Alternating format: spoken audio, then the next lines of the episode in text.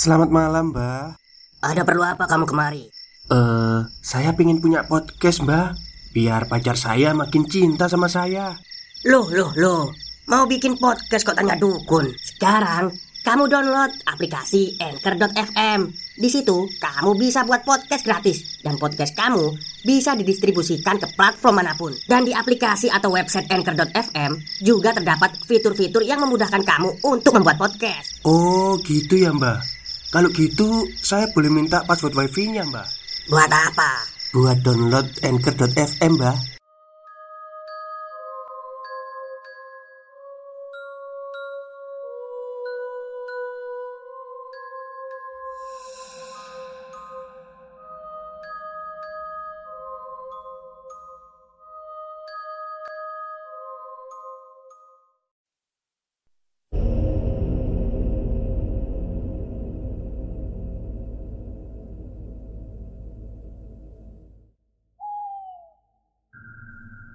Assalamualaikum warahmatullahi wabarakatuh. Halo semuanya Jumpa lagi dengan saya Chow Sing Sing Kurator dari podcast Horror Night Story.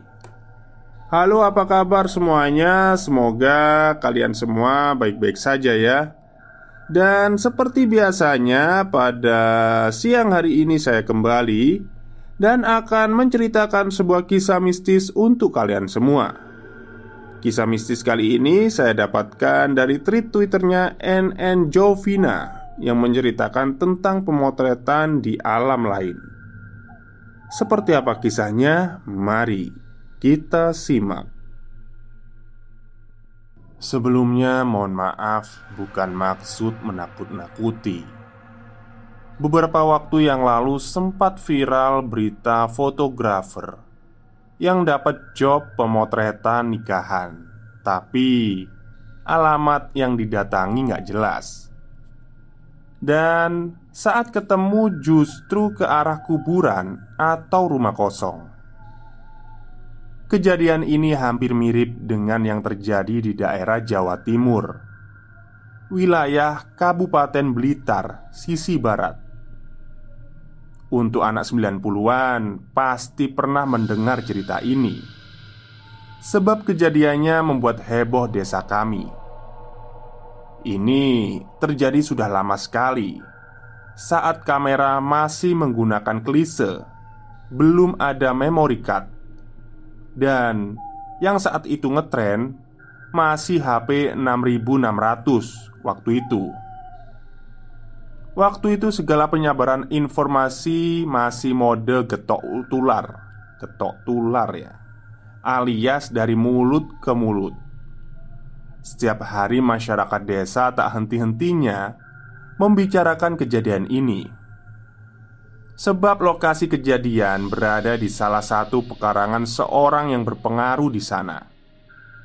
Mohon maaf ya sebelumnya saya cukup memberikan info lokasi daerah saja. Takut ada pihak yang tersinggung. Oke, akan saya mulai. Di sini saya bercerita kembali dari sudut pandang narasumber yang menceritakan kejadiannya dulu. Pagi itu, aku melakukan aktivitas seperti biasa. Bangun saat adzan subuh berkumandang setelah itu pergi ke warung untuk membeli sayur. Jarak rumah dengan warung kurang lebih 100 meter. Saat menuju ke sana dari kejauhan warung sudah terlihat ramai. Namun Tak seperti biasanya. Kali ini terlihat lebih berjubel. Takut kehabisan, aku segera merapat ke sana. Sampai di sana, Aku segera memilih sayur mayur yang akan kuolah hari itu. Lalu bergegas pulang. Belum sampai di rumah masih di depan gang. Kulihat ada dua orang laki-laki berboncengan motor. Mondar mandir kemudian berhenti tepat di depanku. Lalu menyapa. Permisi bu. Saya mau tanya Alamat ini apa benar? Katanya sambil mengeluarkan kertas lusuh. Kalau jalannya sih sudah bener mas. Tapi nomornya kok nggak ada? Iya. Saya nyari sudah capek bu. Nggak ketemu. Tapi saya ingat kalau jalannya ini Dekat sama jalan besar.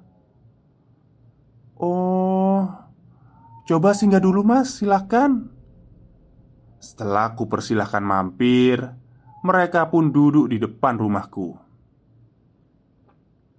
Ada perlu apa ya mas? Masih pagi gini kok mencari alamat ini? Sebelumnya Saya mau bilang Saya ini fotografer bu. Mau mengantar foto ke alamat ini Sama mau minta maaf. Oh ala gitu Thomas Tapi kok mau minta maaf Ada masalah apa mas? Jadi gini bu. Lima hari yang lalu saya dapat job pemotretan manten di alamat ini. Tapi Waktu klisenya saya cetak Semua fotonya rusak seperti ini loh bu. Katanya sambil menyodorkan bungkusan amplop coklat. Nggih, maaf ya mas saya lihat Kemudian saya mengambil satu lembar foto Dan benar saja Foto itu hanya nampak hitam tanpa ada gambar apa pun. Lalu aku mengeluarkan semua fotonya, dan semuanya hitam tanpa ada gambar. Maaf sebelumnya, Mas. Apa mungkin kameranya rusak atau gimana ya? Oh, tidak, Bu. Sebelum berangkat, sudah saya cek dahulu Aku terdiam lama sambil berpikir. Kemudian aku meminta kertas alamat itu. Kebetulan saat itu ada tetangga yang lewat. Aku memanggilnya. "Mas, Mas, berhenti, Mas. Saya ada perlu sebentar."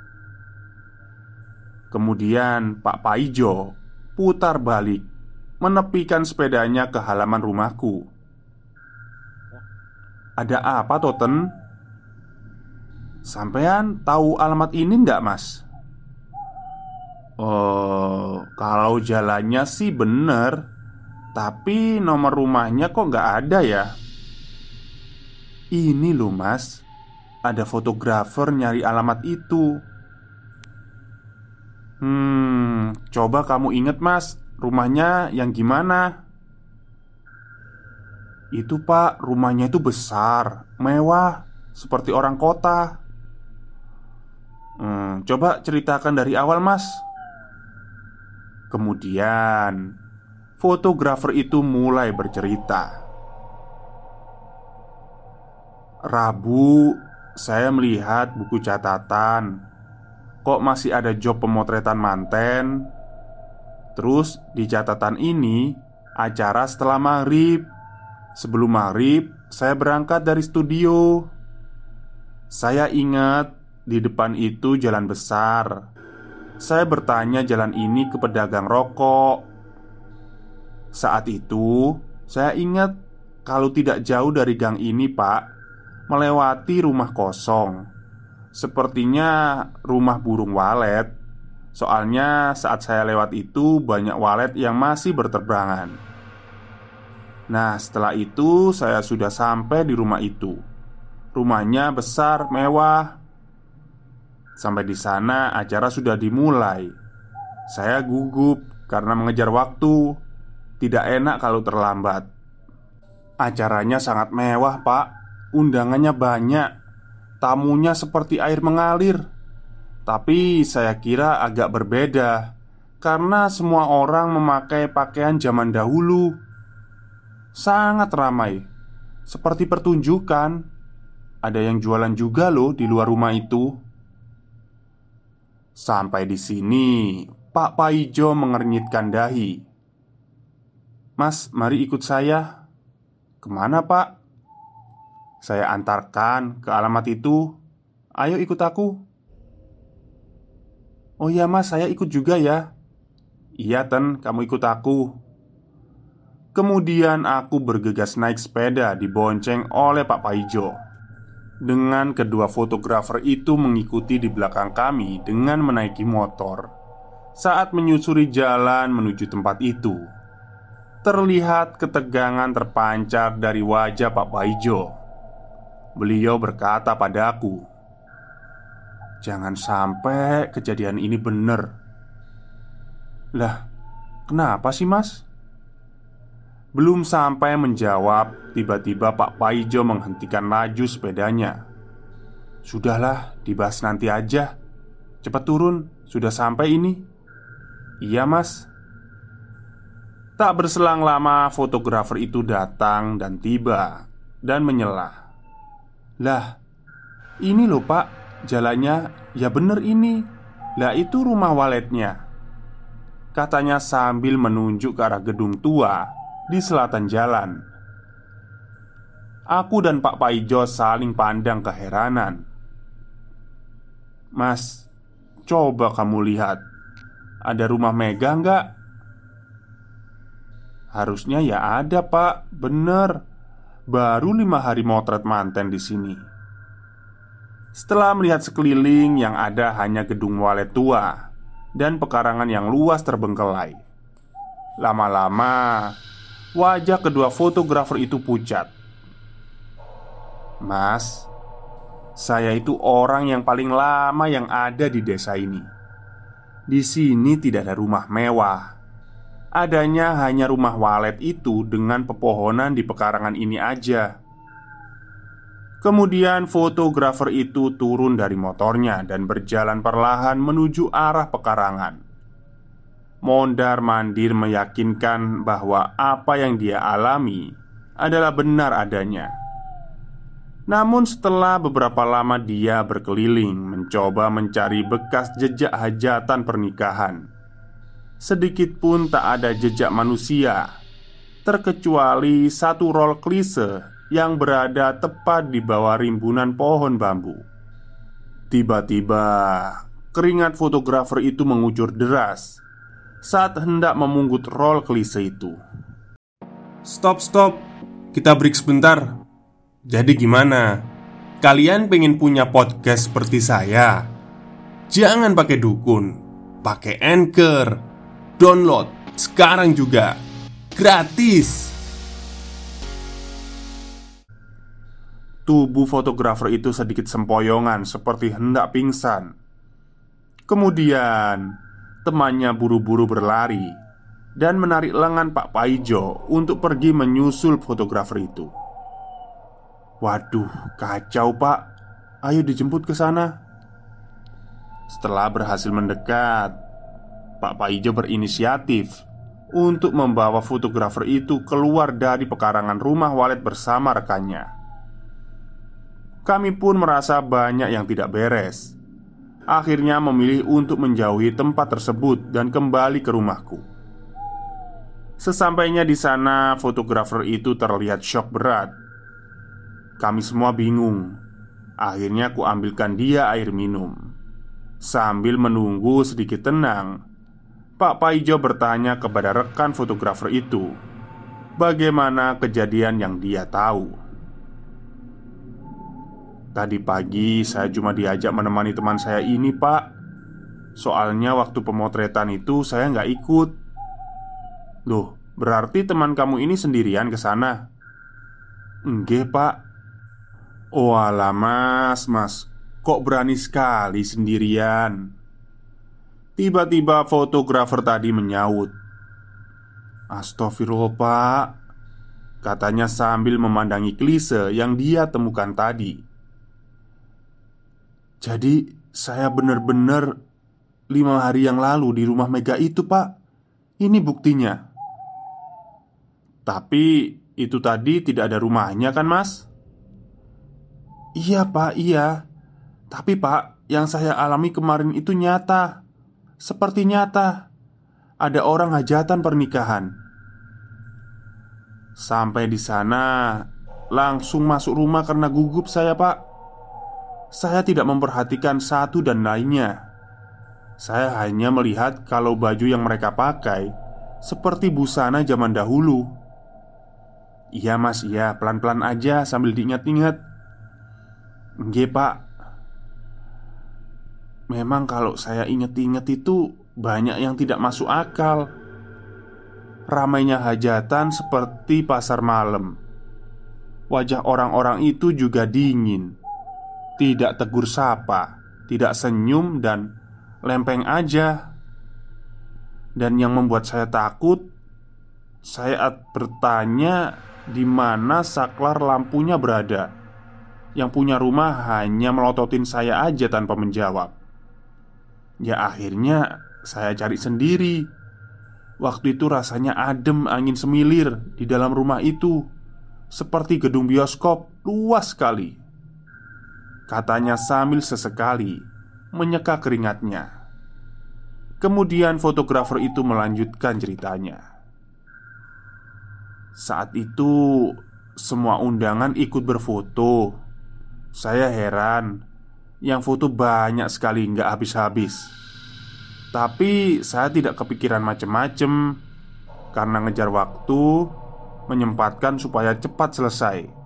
Karena itu job terakhir di bulan ini pak Setelah itu Saya menemui yang punya rumah.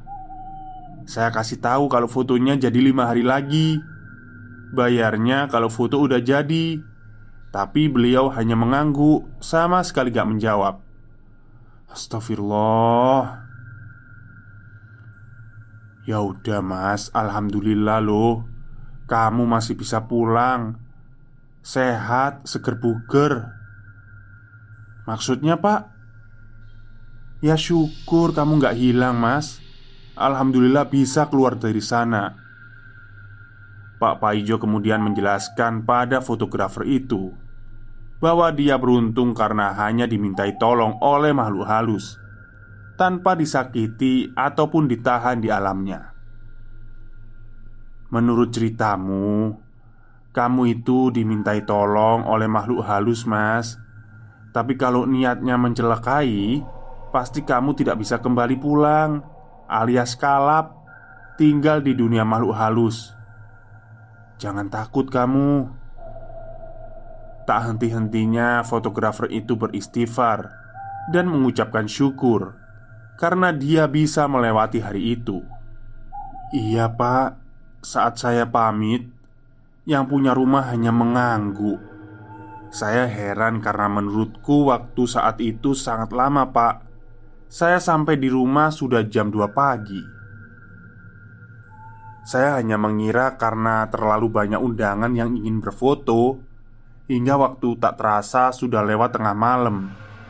Karena rasa lelah yang berlebih Saya nggak sempat mikir yang macem-macem. Sampai kemarin pas saya cetak foto itu Hasilnya rusak semua. Nggak ada gambar Hanya hitam legam Seperti kegelapan malam Saya kaget dan gugup Takut kalau pemiliknya marah. Barulah saya berpikir ini aneh, dan saya ingin meminta maaf kepada pemilik, sebab foto ini pasti sangat berharga bagi pemiliknya karena ini momen spesial. Tapi nggak nyangka pak Kalau ternyata yang saya alami ini adalah pemotretan pernikahan gaib Alhamdulillah mas Tidak ada apa-apa Yang jelas, jasa sampean ternyata sudah dibutuhkan oleh mereka di dunia lain. Menurut orang zaman dahulu, kalau ada kejadian menolong makhluk alam lain dan kita masih bisa selamat, maka mereka akan bisa membalas kebaikan mereka. Kebanyakan usaha si penolong akan semakin lancar. Bersyukur ya sampean masih bisa keluar dari alam mereka. Iya, Pak. Kalau gitu saya pamit dulu ya. Kemudian fotografer itu pun pamit untuk pulang. Ya begitulah kurang lebih yang saya dapat ceritakan. Saya sendiri percaya Kalau hidup kita berdampingan dengan dunia mereka. Namun ada baiknya ketika kita hendak melakukan sesuatu Atau saat selesai melakukan sesuatu. Untuk selalu berdoa terlebih dahulu agar senantiasa dalam lindungan yang maha kuasa. Mereka yang tak kasat mata akan memanfaatkan kelengahan kita. Jadi, jangan lengah ya. Jangan kosong, selalu fokus dan berdoa. Terima kasih telah membaca dan menunggu. Mohon maaf kalau penulisan triknya agak berantakan. Terima kasih. Baik, itulah cerita singkat dari tweet twitternya NN Jovina yang menceritakan tentang pernikahan gaib. Serem juga ya, tapi katanya kalau udah pernah mengalami hal itu Atau pernah dimintai tolong oleh makhluk gaib itu katanya Usahanya lancar. Ya nggak tahu juga sih. Mungkin aja makhluk gaibnya ini ya kayak balas budi terus mendatangkan orang-orang gitu. Tapi kan itu kan juga tetap apa ya tetap itu ada campur tangan yang di atas. Kita juga jangan percaya lah jangan terlalu percaya lah kayak hal itu. Oke mungkin itu saja yang bisa saya sampaikan pada siang hari ini. Kurang lebihnya saya mohon maaf. Wassalamualaikum warahmatullahi wabarakatuh